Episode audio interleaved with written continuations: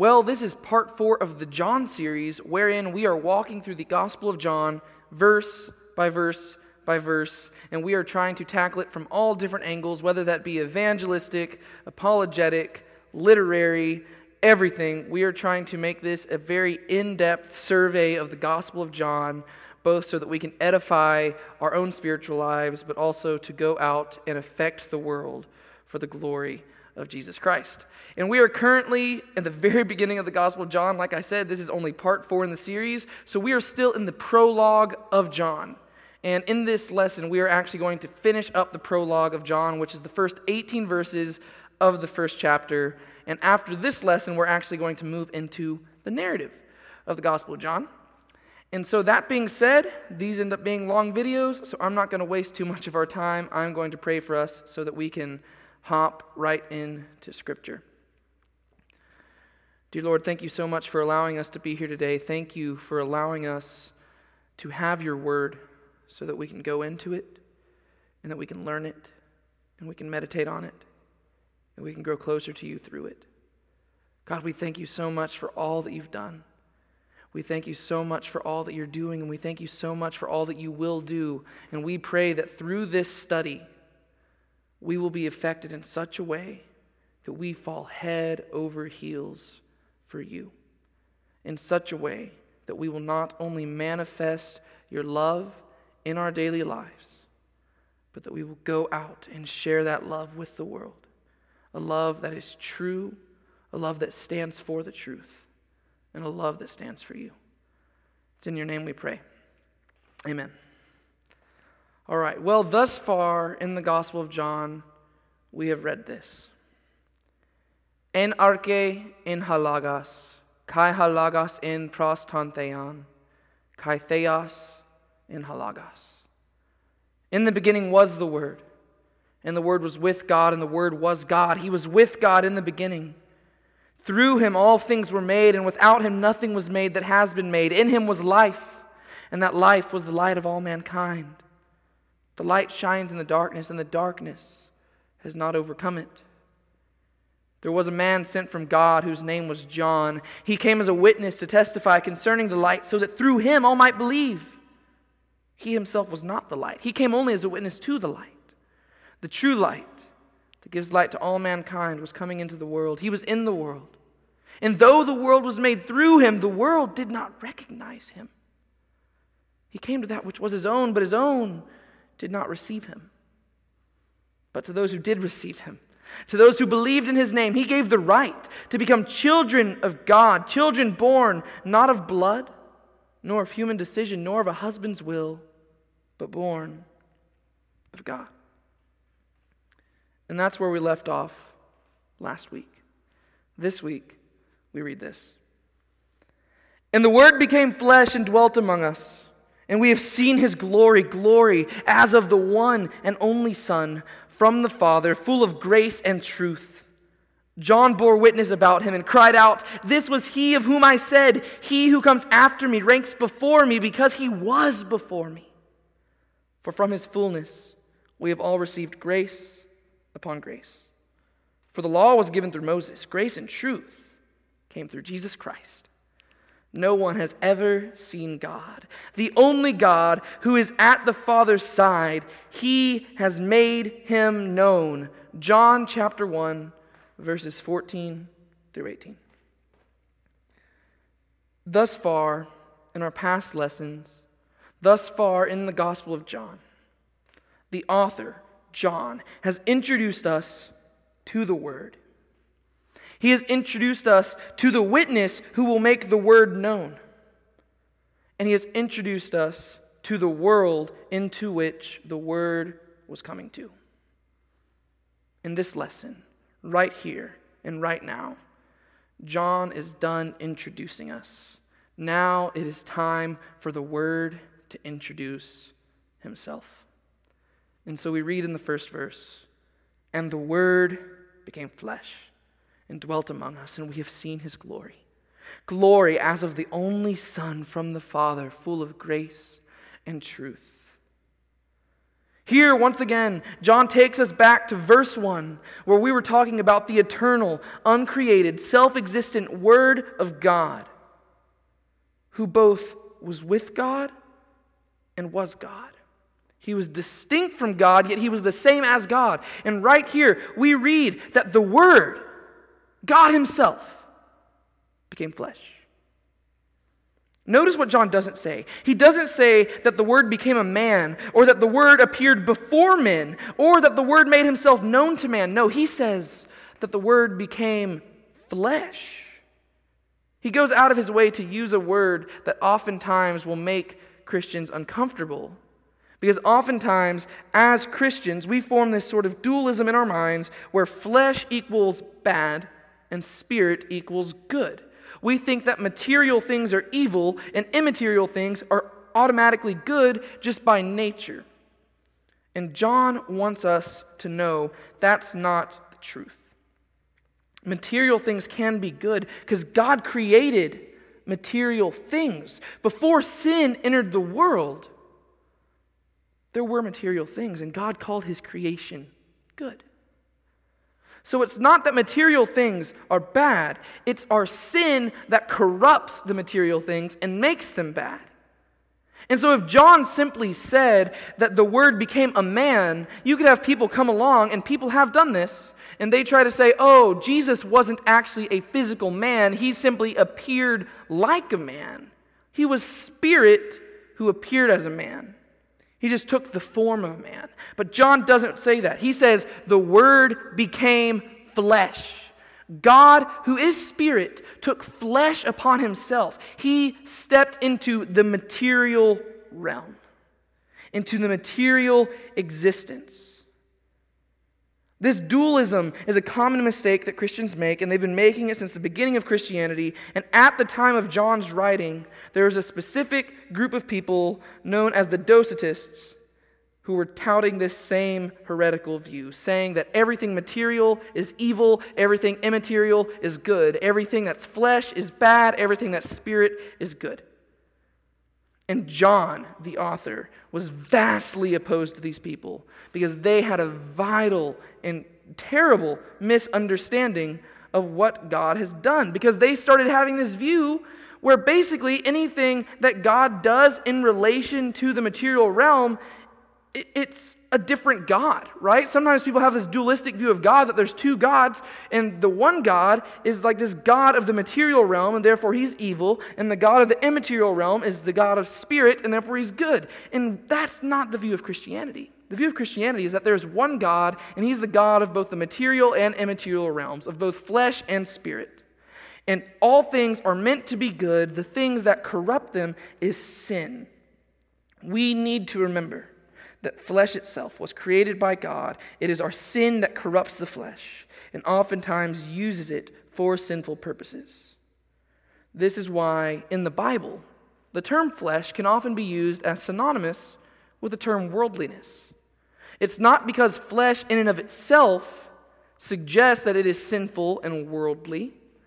It's because oftentimes it is the worldly nature within us that causes us to abuse the flesh right? So whenever somebody is acting in the flesh, they're acting in a worldly manner, right? And in that sense, the flesh is evil, right? Because it's causing us to sin.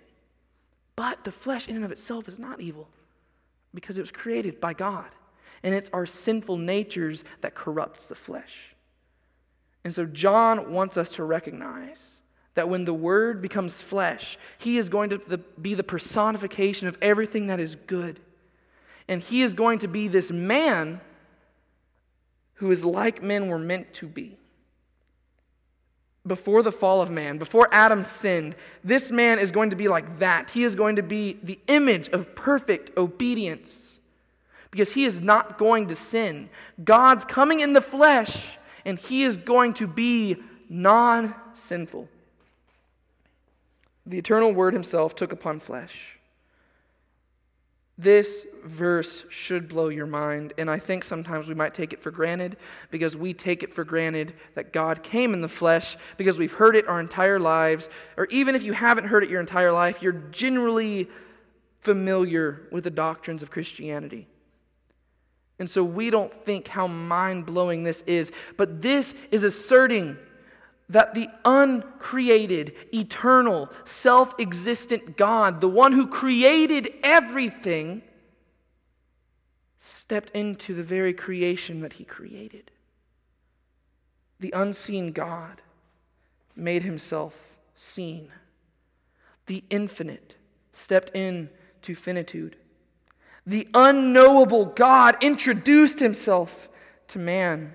Eternity stepped into time. The invisible became visible. The Creator stepped into His creation. This should blow your mind. Yet, this is the assertion of uh, Christianity Jesus, God, He stepped into humanity. He introduced Himself to us, He made Him known. He made Himself known to us. Jesus did not give up His Godhood as some people suggest. Some people would say that whenever Jesus came down to earth, he gave up his godhood, but that is not the assertion of Christianity. As we will see through the Gospel of John again and again, Jesus demonstrates that even on earth, he was God. So Jesus did not give up his godhood, he simply took on manhood. He donned our humanity in coming down to earth. And right here, in this moment, he is introducing himself to us. That's actually where we get the word incarnation. Whenever you hear about the incarnation of Christ, it is incarnate, in flesh, right? The word became flesh. He was incarnated. So, in case you're wondering where that comes from, that's what it is. Jesus, God, is taking upon flesh and he's coming down to us. And it says that he dwelt among us. More literally, this term could actually be translated, and the word became flesh and pitched his tent among us. Or the word became flesh and tabernacled among us. It comes from the Greek word skenao, right, which literally means to pitch one's tent, to set up a tabernacle, to dwell just like God dwelt with the Israelites in the wilderness. Just as the presence of God dwelt within the tabernacle in the midst of the camp of Israel during their years of wandering and prior to the construction of the temple, so too the word came down and pitched his tent among the sons of men. The phrase could also bring to mind the tent of meeting that Moses pitched outside the camp, where he would go and meet with God prior to the tabernacle being constructed. Either way, the tabernacle, by comparison, was but a foretaste of this miraculous event. So, back in the Old Testament, during the Exodus, whenever the people of Israel were delivered out of Egypt, there was this thing called the tabernacle. It was a tent of meeting where God would come and his presence dwelt in the center of the camp, and he dwelt amongst his people. And that is the assertion of what's happening here with Jesus, except it's something even greater than that. Because God is no longer dwelling in a tent made by human hands, He is dwelling on earth as a man himself. This is the most intimate God has ever sought to relate to man. God has chosen to dwell amongst his people in the most personal way imaginable. He has become one of them. That's the assertion of Christianity. It goes beyond the tabernacle, it goes beyond the tent of meeting, it goes beyond even the temple itself. God is coming in the flesh. He's not dwelling in a tent. He's not dwelling in a building. He's not dwelling in a house built by human hands. He is dwelling as a man in a world surrounded by men. That's what God's doing. And the Word became flesh and dwelt among us, and we have seen his glory. The author says that we have seen his glory. And when he says we, he's most likely speaking about the 12 disciples and those other people, the other Christians who witnessed Jesus during the days of his ministry. But by means of this gospel right here, he seeks to share that glory with us, the readers. So you see, John is saying, whenever Jesus was in the flesh, whenever he was here, we beheld his glory. We saw it with our own two eyes. He's claiming to be an eyewitness to this miraculous event wherein God became flesh and dwelt among us. He says, I saw it with my eyes. And this whole gospel is meant to serve as testimony on t- upon testimony so that we too, as the readers, can see what he saw.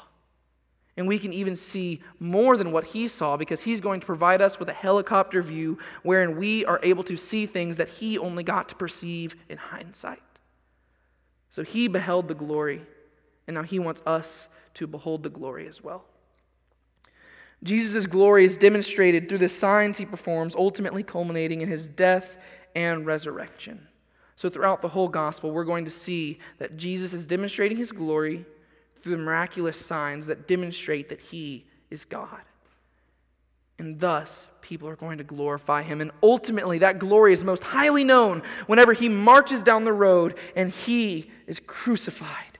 And he dies for the sins of the world, only to resurrect three days later. And thus, the glory of God will be made known through the God who became flesh. Some would take this to be an even more specific reference to the part of John.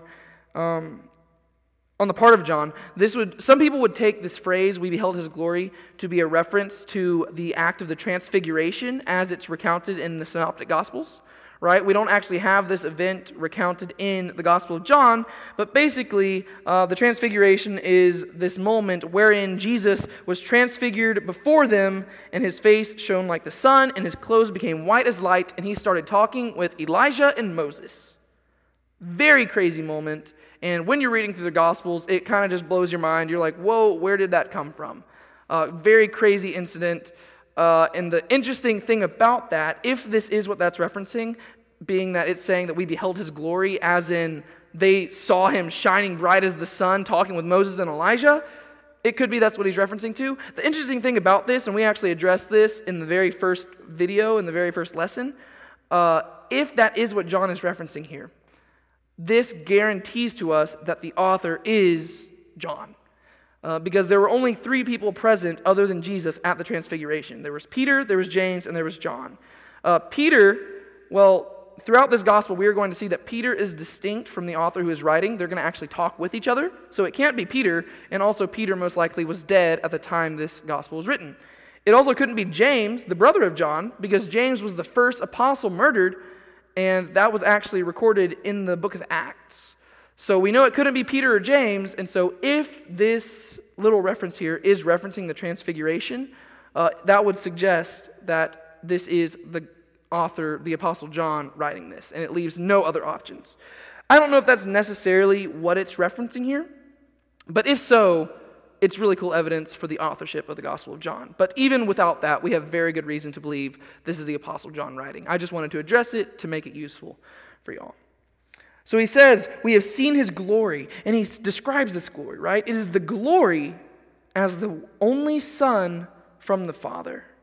Some translations will translate this phrase only as only begotten, or some will translate it as the one and only. Uh, and so there's a lot of debate over what that word means. It's the Greek monogenes.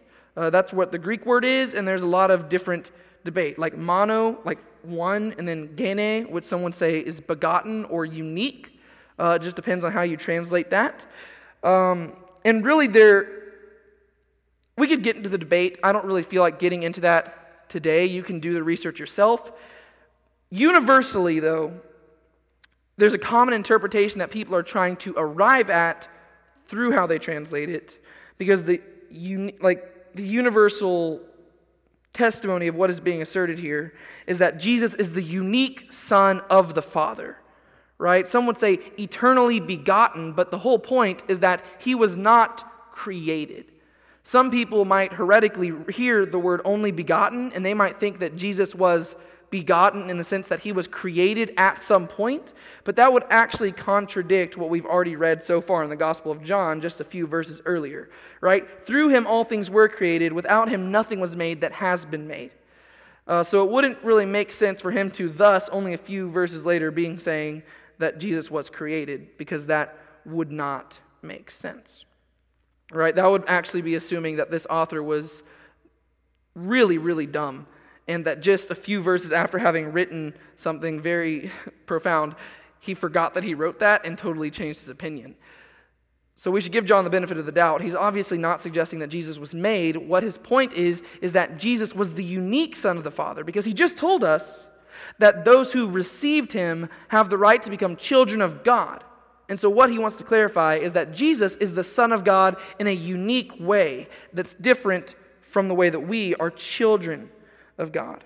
The point is that Jesus is the unique Son that came from the Father to be distinguished from those who are called children of God in verse 13. He was not created, all things were created through him. He was unique in his sonhood, set apart from all the others. He came to earth to manifest the Father's presence. Uh, and to clarify this, we actually have this thing called the Nicene Creed, which, if you're hearing this, you might actually be familiar with it. You might um, actually have it memorized. I don't know. Uh, or uh, once you hear it, it might actually ring a bell in your head. But back in AD 325 at the Council of Nicaea, this is how they summarized what we believe about Jesus. We believe in one Lord Jesus Christ, the only Son of God, begotten from the Father before all ages, God from God, light from light, true God from true God, begotten, not made, of the same essence as the Father. Through him all things were made. For us and for our salvation, he came down from heaven. He became incarnate by the Holy Spirit and the Virgin Mary and was made human. He was crucified for us under Pontius Pilate. He suffered and was buried. The third day he rose again, according to the Scriptures. He ascended to heaven and is seated at the right hand of the Father. He will come again with glory to judge the living and the dead. His kingdom will never end. So, right there in the Nicene Creed, especially at the beginning, they specify that Jesus was begotten not made. So, how we would phrase this is that he was eternally begotten. It's, it's speaking towards his relationship with the Father, not his creation, because Jesus was not created. As we've seen, in the beginning was the Word, and the Word was with God, and the Word was God. He was with God in the beginning. Through him, all things were made. Without him, nothing was made that has been made. Those first three verses, John is clarifying over and over again the Word was not created. So when he says that he is the only begotten, of the Father, it's speaking of his relationship, right? He is the only begotten Son. Not that he was created, he's unique as the Son of God, distinct from the way that we are children of God. We are made into children of God in a very different manner through belief in him. He has eternally been the Son of God. But then John goes on. Glory as of the only Son from the Father, full of grace and truth. He goes on to describe what this glory was like. The glory was full of grace and truth. The glory that the Word displayed during his time on earth was a glory that was full of grace and a glory that was full of truth. These are terms that are heavenly that are heavily associated with salvation. Right? Salvation, eternal life. It's entirely a result of the grace of God reaching down to us. And it's entirely rooted in us placing our saving faith in the truth he has revealed. Right? So, whenever Jesus came and revealed his glory to us, it was a glory of grace and truth. He made salvation known to us by standing before us. When God became flesh, he made salvation possible. That's what John is asserting here. But all that John says here becomes all the more significant when we see the Old Testament parallels that he's alluding to.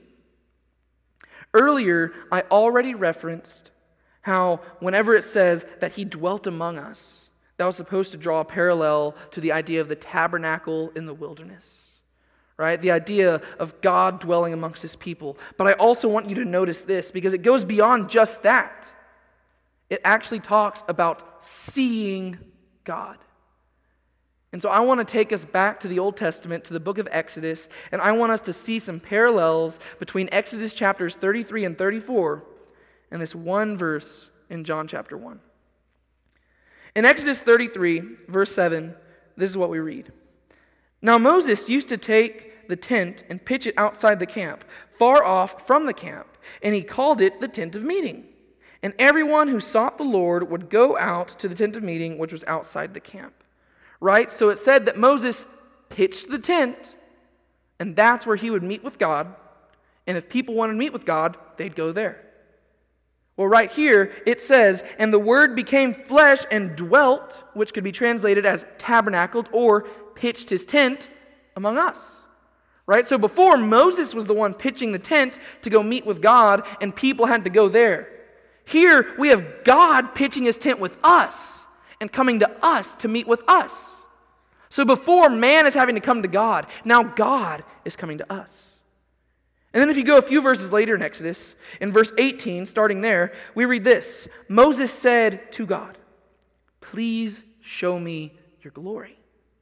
And God said, I will make all my goodness pass before you and will proclaim before you my name, the Lord. And I will be gracious to whom I will be gracious, and will show mercy on whom I will show mercy. But, he said, you cannot see my face, for man shall not see me and live. And the Lord said, Behold, there is a place by me where you shall stand on the rock, and while my glory passes by, I will put you in a cleft of the rock, and I will cover you with my hand until I have passed by. And then I will take away my hand, and you shall see my back, but my face shall not be seen. So, in this story, we have Moses asking God, he says, God, I want to see your glory. I want to see you. And God responds, Nobody can see me. I am too glorious. He says, Moses, I will put you on a rock and I will pass by you, but all you will see is my back because you cannot handle seeing me face to face because man is too sinful. I will be gracious to who I will be gracious, but there are some things man cannot handle because they are too corrupted by their sin. And so he says, I will pass by you and you will see my back. But right here, we have John telling us that we have seen his glory. When Jesus came down to earth, he did something that was impossible. And then, if you go on into Exodus 34, we actually have the account where God does this with Moses. And this is what we read, starting in verse 5. The Lord descended in the cloud and stood with him there and proclaimed the name of the Lord. The Lord passed before him and proclaimed the Lord the Lord, a God merciful and gracious, slow to anger, and abounding in steadfast love and faithfulness, keeping steadfast love for thousands, forgiving iniquity and transgression and sin, but who will by no means clear the guilty, visiting the iniquity of the fathers on the children and the children's children to the third and fourth generation. So God passes in front of Moses and he says, Behold, I am the Lord I am the Lord. And I have steadfast love and faithfulness, keeping that for thousands, keeping it for all of you. And whenever we get to John, we read this Glory as of the only Son who came from the Father, full of grace and truth. The reason those are parallel are very significant.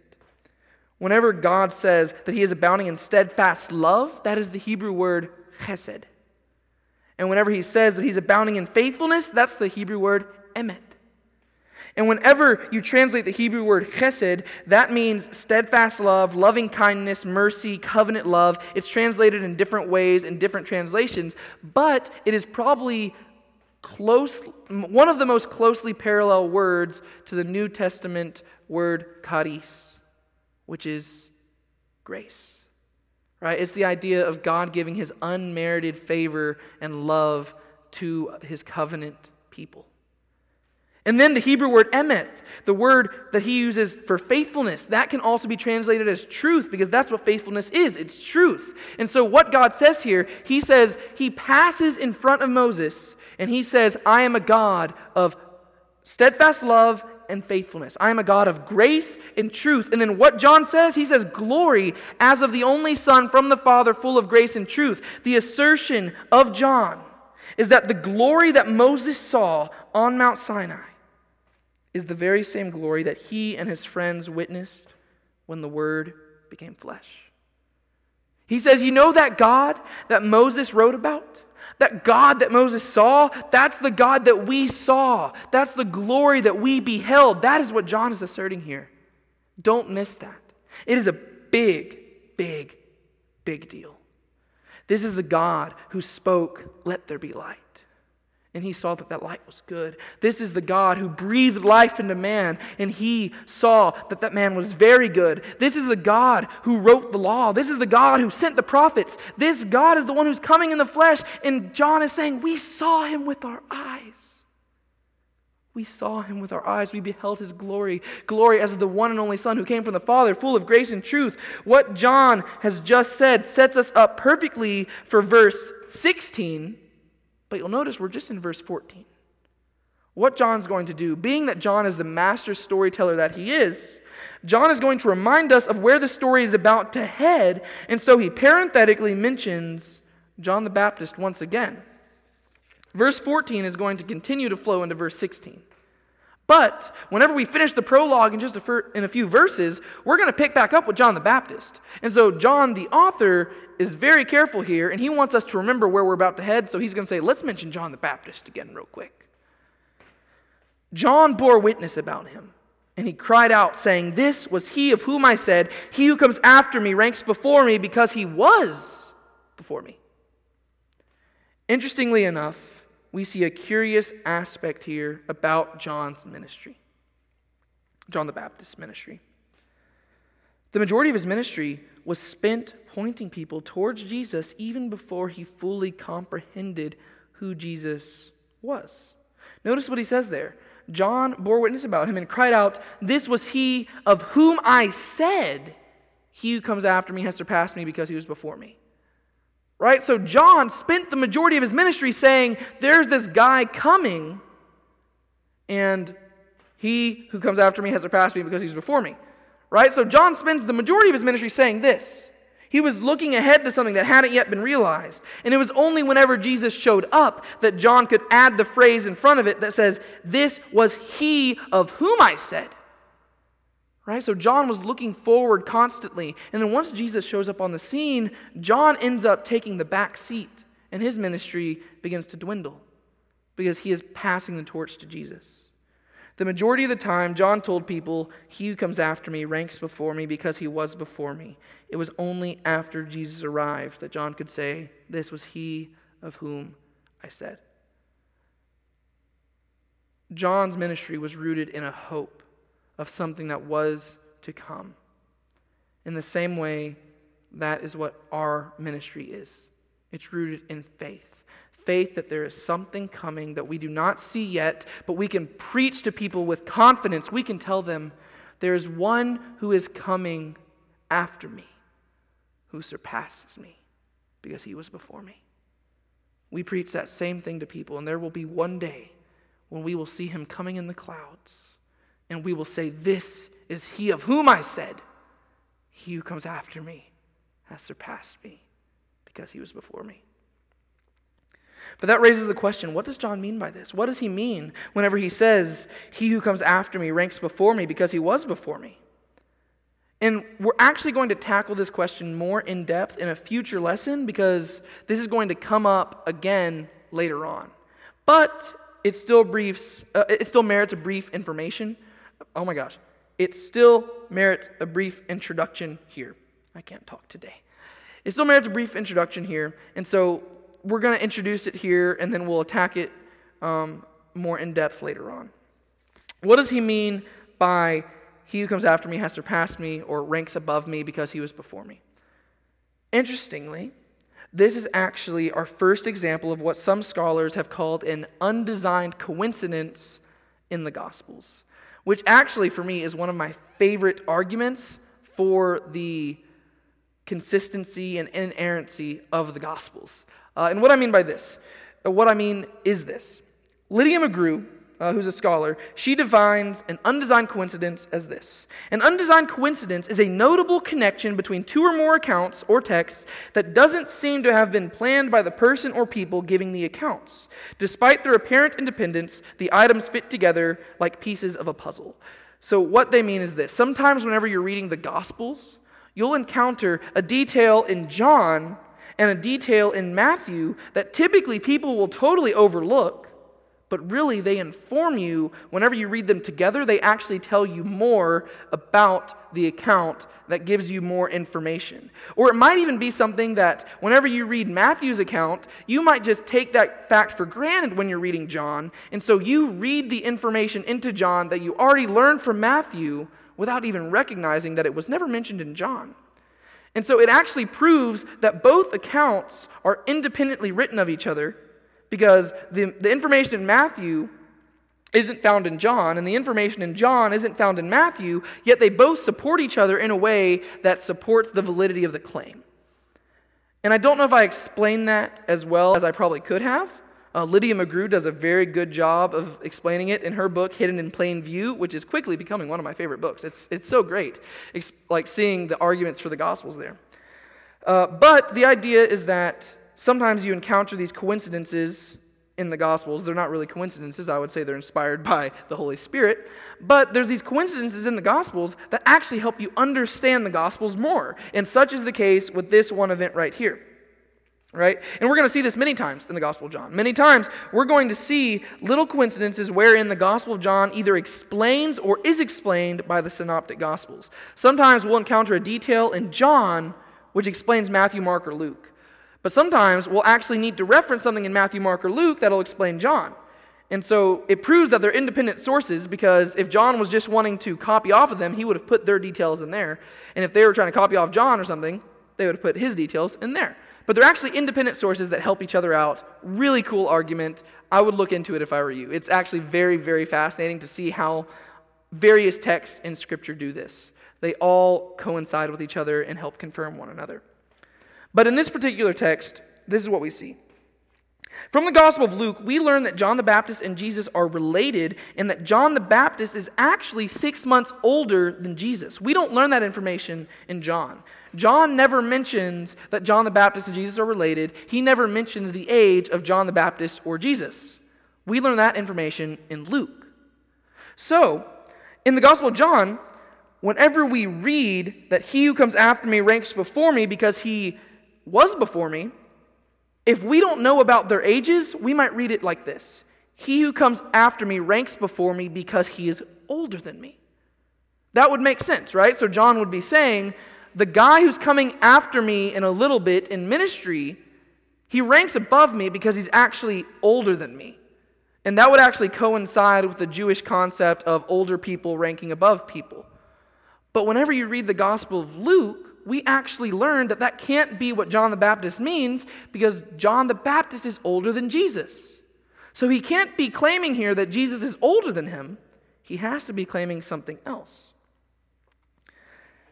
That is, even though Jesus, as a human being, is younger than John the Baptist, Jesus, as God, is above John the Baptist, right? What he's doing here is he's saying, He who comes after me in ministry ranks above me or before me because he was before me. Yes, he might be younger than me as a human, but he existed long before I existed. Remember how we read that the Word was coming into the world, and there was a man sent from God whose name was John? Right? So John was sent into the world, and he arrived as a regular human does. He came into existence. Jesus had already existed. He was merely coming into the world. He arrived on the scene. John showed up in existence. Jesus arrived on the scene. That's the significance here. And we don't necessarily know that John understood the full implications of what he was saying here. It seems like, by and large, no one entirely grasped the fact that Jesus was God in the flesh until after his resurrection. Even his disciples didn't fully seem to grasp that implication. It wasn't until after the resurrection that Thomas falls on his knees and says, My Lord and my God. It doesn't seem like they understood that Jesus was God in the flesh until after he came back to life. Um, so, as is common in the Gospels, John could simply be saying something that is even truer than he realizes. Actually, according to the Babylonian Talmud, which is a Jewish text, um, there were actually seven things that the Jews believed preceded even creation. And this is what it says Seven phenomena were created before the world was created. And they are the Torah, repentance, the Garden of Eden, Gehenna, the throne of glory, the temple, and the name of the Messiah. That's from Pesach, um, Pesachim 54a. Right? So, right there at the very end, the seventh thing that was created before creation, according to Jewish thought, was the name of the Messiah. So, it could be that John the Baptist is just saying that Jesus came before him because he's the Messiah, right? The Messiah was already established. They already knew the name of the Messiah since before then. But, as is common in the Gospels, sometimes people will say things that are truer than they realize. Um, so, either way, we know what John means by this. John is hearing what John the Baptist said, and he's saying, Oh, that is good stuff. That is significant. He who comes after me has surpassed me because he was before me. Yes, he is younger than me by age, but he is older than me because he has existed since the beginning of time. From the author's perspective, the implications are clear. But like I said, we're going to dive deeper into that in another lesson. For right now, let's move on. Our focus is on the Word who is introducing himself to us. So let's talk back about the Word whose glory we have seen, the glory full of grace and truth. Verse 16 says this For from his fullness we have all received grace upon grace. So whenever Jesus arrives on the scene, John says, that from his fullness, from everything that he was, from everything that he became, from God becoming flesh, we all, all of us, every single person, we have all received grace upon grace. And this gives rise to another debate. You'll notice there's always debate when it comes to Scripture. People are like, how do we interpret this verse? And I want to give you all those various different interpretations and give you my opinions to help you formulate your own decision. So the, the question at hand here is the term grace upon grace. In Greek, that's charin anti charitas. Right? And people are debating what does that mean? What does it mean to say grace upon grace? How should that even be translated? And most of the debate revolves around the word anti right? It's the preposition anti in Greek, and people are saying, should that be translated as upon? Should it be translated as instead of? Should it be translated as in place of, in addition to? There's some flexibility there because depending on the context, that preposition can mean different things. So I just want to give you the four main perspectives that people place there whenever they're saying, whenever Jesus showed up on the scene and we received grace, anti grace, what's being said here? And the first thing that people would say, some people argue that it's grace by correlation. And what they mean by, this, by that is this some would view that this is saying that we receive a similar grace that corresponds to the grace of the word, the grace of Christ, right? So they would say that John is saying, from his fullness, we have received a grace corresponding to the grace of Jesus, right? So we as Christians receive grace in a similar way to the graciousness of Jesus Christ. And in a way, I guess that is theologically true. In context, doesn't seem to make much sense. The second one is grace by acquisition, right? Some others, they would view that this is saying that one grace is given in return for another, kind of like a second grace that's a result of some sort of payment or transaction, right? So they're saying that Jesus, whenever he came, and he came in the flesh, he gave us from his fullness a grace in return for grace, right? So whenever Jesus came, he gave us this grace in response to some grace that he received from us, right? That also is kind of weird, um, primarily because it doesn't fit the context, kind of like the first one, but it also seems to contradict the very concept of grace in the Bible. Because grace is unmerited favor. That's like the simplest definition of grace. It's unmerited favor. It's something that you don't earn. It's not a transaction that we partake in, right? So that would seem to actually almost contradict what John is saying here, um, because the Bible doesn't define grace in that way.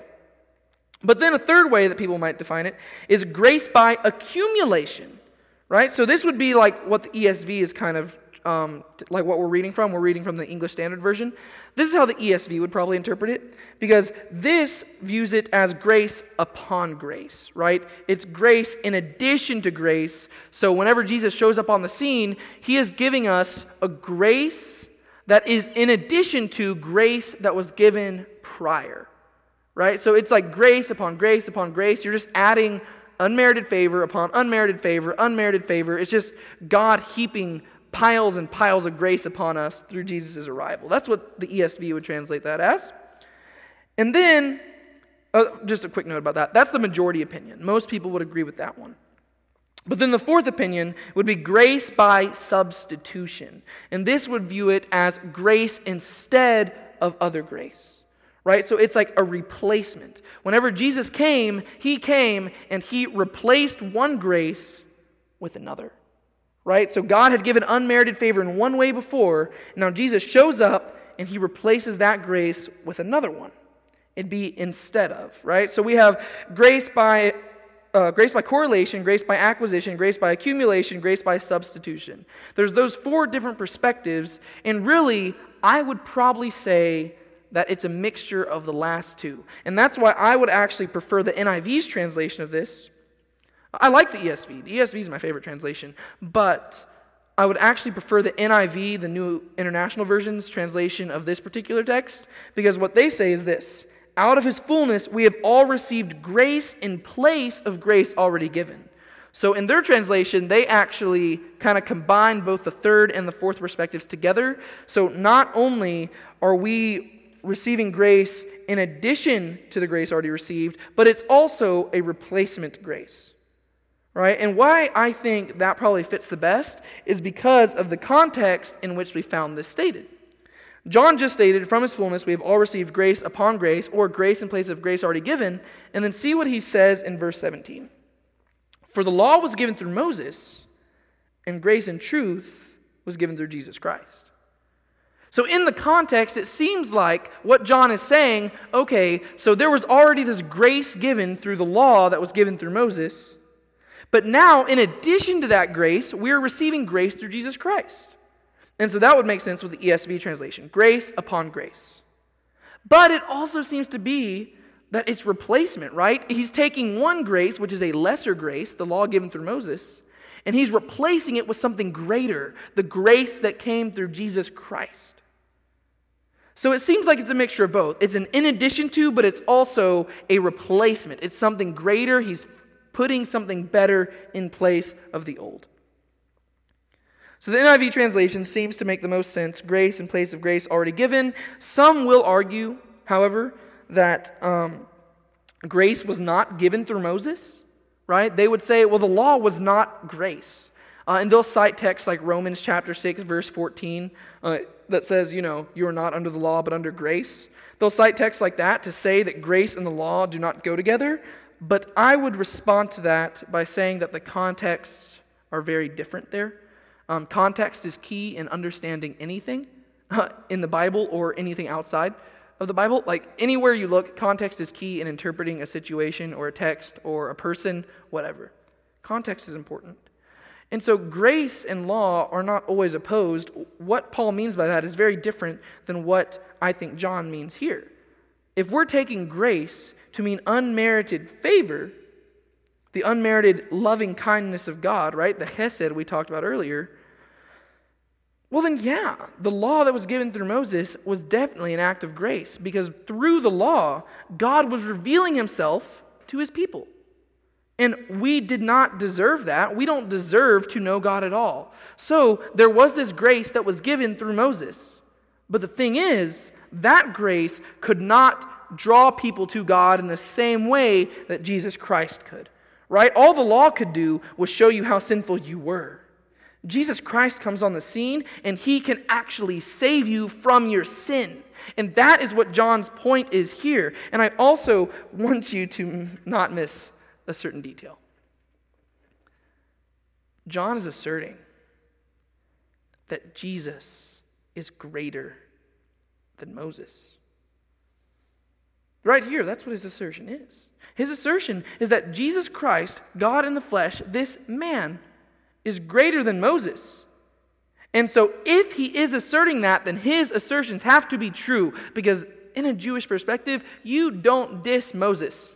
Moses is the guy whose name was synonymous with the law. A lot of times in the Gospels, you will hear people say, well, according to Moses, yada, yada, yada, and they're quoting the law. People viewed Moses and law as like synonymous things. Moses was the great man of God. Yet, right here, John is asserting that Jesus is greater than Moses. And this is going to be a consistent theme throughout the Gospel of John. He's going to take these Jewish constructs and say that Jesus is better. Jesus is always one upping these things. And that's John's point through all of this. Not only did Jesus give a grace in addition to grace, but it is a grace that is greater than the grace that was already given. It is a grace that is in place of grace already given. The law could merely point to God. Jesus Christ was and is God.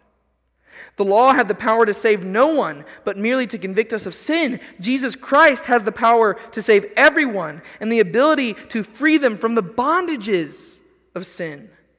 Moses merely got to perceive the grace and truth, whereas Jesus Christ embodied the grace and truth. Moses could merely speak of how he saw the back of God. Jesus Christ helps us see God. Moses' greatest contribution was the Word of God. Jesus Christ is the Word of God, and his greatest contribution is God himself. Like Moses, the law could merely point you to the promised land, but he could not get in, nor can the law draw you into salvation. Like Joshua, Jesus Christ can lead you into the promised land, and he can lead you into salvation. And a fun fact, real quick the name Jesus actually comes from the Hebrew name Joshua, so there's a lot of significance there. My point is this the grace that came in Jesus Christ was in addition to the grace given by the law, but it also surpassed and replaced that previous grace, grace in place of grace already given. And another detail I want you to realize, and I don't think it should lose its significance, and I want you to realize its significance, is this. It is in this verse, right here, that John introduces us by name to Jesus Christ. Prior to this moment, Jesus was always reduced to the abstract principles that John had referenced to him as thus far. He called him the Word. He called him the life. He called him the light. But right now, at this moment, the Word, the life, the light, he is given a name. Because now he is coming in the flesh. Prior to this moment, Jesus was unnamed because prior to coming in the flesh, he was not named Jesus. He was the Son, he was the Word, he was the life, he was the light, he was the one who eternally dwelt with the Father in the closest of intimacy. But his name was not yet Jesus. Jesus was the name given to him when he was born to a virgin in a cave in the little town of Bethlehem. And so, right now, at this moment, the Word is coming, the fle- coming in the flesh to dwell among us. And at that moment, the eternally begotten Son became Jesus Christ. He became Jesus, the Messiah, the King of the Jews, the anointed one who has come to save the world. And in him, we have all received grace in place of grace already given. The incarnation of Jesus Christ was the single most miraculous event in history. Don't miss that. God is coming in the flesh, the eternally begotten Son of God has taken flesh upon himself so that he is no longer just the Word, no longer just the light, no longer just the life. Now he is Jesus Christ. And it is the greatest act of revelation that God has ever undertaken. God has revealed himself through the law, through the writings, through the prophets, but now Jesus Christ is revealing God by coming in the flesh. And that is why Paul can write in Colossians that Jesus is the image of the invisible God, the firstborn of all creation. For by him all things were created, in heaven and on earth, visible and invisible, whether thrones or dominions or rulers or authorities. All things were created through him and for him. And he is before all things, and in him all things hold together. And he is the head of the body, the church. He he is the beginning, the firstborn from the dead, that in everything he might be preeminent. For in him all the fullness of God was pleased to dwell, and through him to reconcile to himself all things, whether on earth or in heaven, making peace by the blood of his cross. And Paul writes this again in Philippians. Have this mind amongst yourselves, which is yours in Christ Jesus, who, though he was in the form of God, did not count equality with God a thing to be grasped, but emptied himself by taking the form of a servant, being born in the likeness of men, and being found in human form. He humbled himself by becoming obedient to the point of death, even death on a cross. Therefore, God has highly exalted him and bestowed on him the name that is above every name, so that at the name of Jesus every knee should bow in heaven and on earth and under the earth, and every tongue confess that Jesus Christ is Lord to the glory of the Father. Amen. The Word became flesh and made his dwelling among us. We have seen his glory, the glory of the one and only Son who came from the Father, full of grace and truth. John testified concerning him. He cried out, saying, This is the one I spoke about when I said, He who comes after me has surpassed me because he was before me. Out of his fullness we have all received grace in place of grace already given. For the law came through Moses, but grace and truth came through Jesus Christ. And thus John can conclude the prologue with this statement no one has ever seen God. The only God who is at the Father's side, he has made him known. You see, even Moses saw God, but he didn't truly see God. Even when Moses got to see God, he did not get to see God in the same way. He got to see the back of God, he got to see the glory of God, but he did not see the Lord.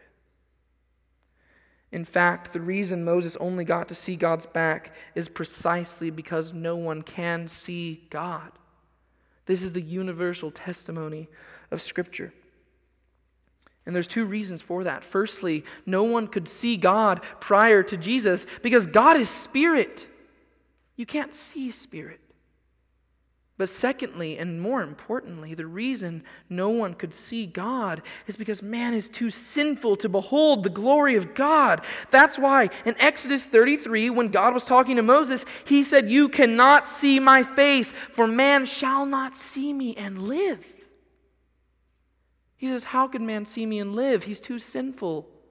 And if you read Psalm 97, this is what it says The Lord reigns, let the earth rejoice, let the many coastlands be glad. Clouds and thick darkness are all around him. Righteousness and justice are the foundation of his throne. It's saying righteousness and justice are the foundation of God's throne, and therefore darkness has to surround him because man cannot perceive that. They need something to cover up God because man cannot behold the glory of God and yet live. And that's why in Isaiah chapter 6, we have this amazing account.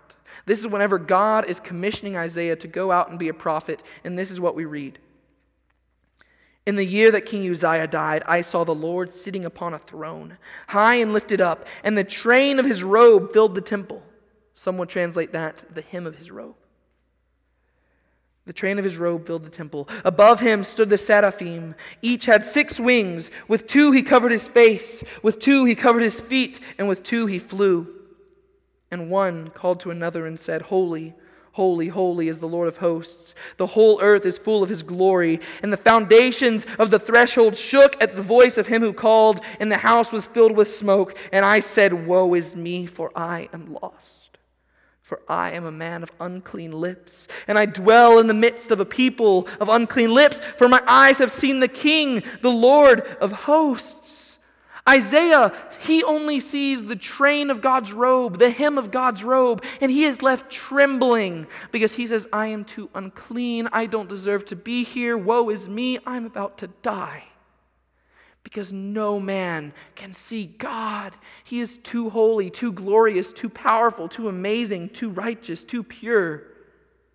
And we are too sinful. Indeed, no one has ever seen God but the uniquely begotten, eternally begotten Son of God, who is himself God and who is at the Father's side, has made him known. Notice the callback here that we get back to chapter 1, verse 1. In the beginning, the Word was with God.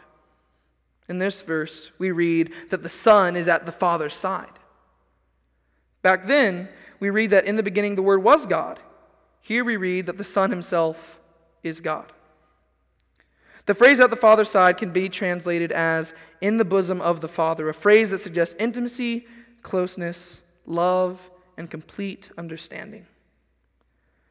Right now, even as I speak to you, the Son resides at the bosom of the Father, at the right hand of God, interceding on our behalves and dwelling in perfect intimacy that he has shared with God since before the beginning of creation. It is because of his closeness to the Father that the Son can make the Father known. And thus, throughout the Gospel of John, we have Jesus saying things like this Everyone who has heard and learned from the Father comes to me. Not that anyone has seen the Father except he who is from God. He has seen the Father. So he's claiming that he has been with God and he's seen the Father. Therefore, he can make God known. And then he also says, Whoever has seen me has seen the Father. So Jesus is claiming that if you see Jesus, you have seen the Father. If you see the Word, you have seen God. If you have seen the Son of God, you have seen God Himself. That's the claim of Jesus. In the other Gospels, in the book of Matthew, you hear this all things have been handed over to me by my Father, and no one knows the Son except the Father, and no one knows the Father except the Son, and anyone to whom the Son chooses to reveal him. So Jesus is saying, if you want to know God, you have to know me first. Because Jesus himself is the image of the invisible God. God is spirit, but the Word became flesh. That is the claim of Scripture. And so no one has ever seen God. The only God who is at the Father's side has made him known. And the word for known here is the Greek word exegesato, which is where we get the word exegesis, which is the fancy term for the proper method of interpreting Scripture. And the reason I say that is because just like exegesis is the proper word for interpreting Scripture, so Jesus is the only proper way for interpreting God. Jesus is the exegesis of God. And you cannot understand God until you first know Jesus. And so, with that, John brings his prologue to a close, having set us up for the most epic tale of all times, for the climax of human history. And to recap, this is what we have learned in the past 18 verses. Firstly, Jesus is the eternal, uncreated, self existent Word who is both distinct from God, yet the same as God. Secondly, this eternal Word was the agent of all creation, through whom all things were made, and without whom nothing was made that has been made. Thirdly, this eternal word, was the agent of all salvation, so that those who receive him are granted the right to become children of God, born not of blood, nor of the will of the flesh, nor of the will of man, but born of God.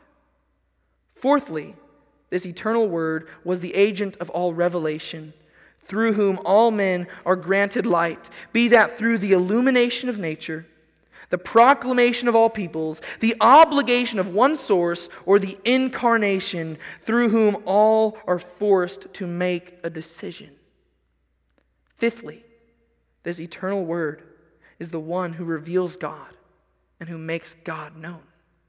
And then, sixthly and lastly, this eternal word is the one who signs and seals the covenants of God, the one who has taken upon flesh to go about the life that will lead to a new covenant that surpasses all the rest. And with that, the prologue of John comes to a close. He has established for us everything we need to know going into his gospel. He has laid all the groundwork, he has introduced the main characters, and now going forward, we can actually in, introduce, walk into, we can go into the narrative of the gospel of John and we will get to see God become flesh.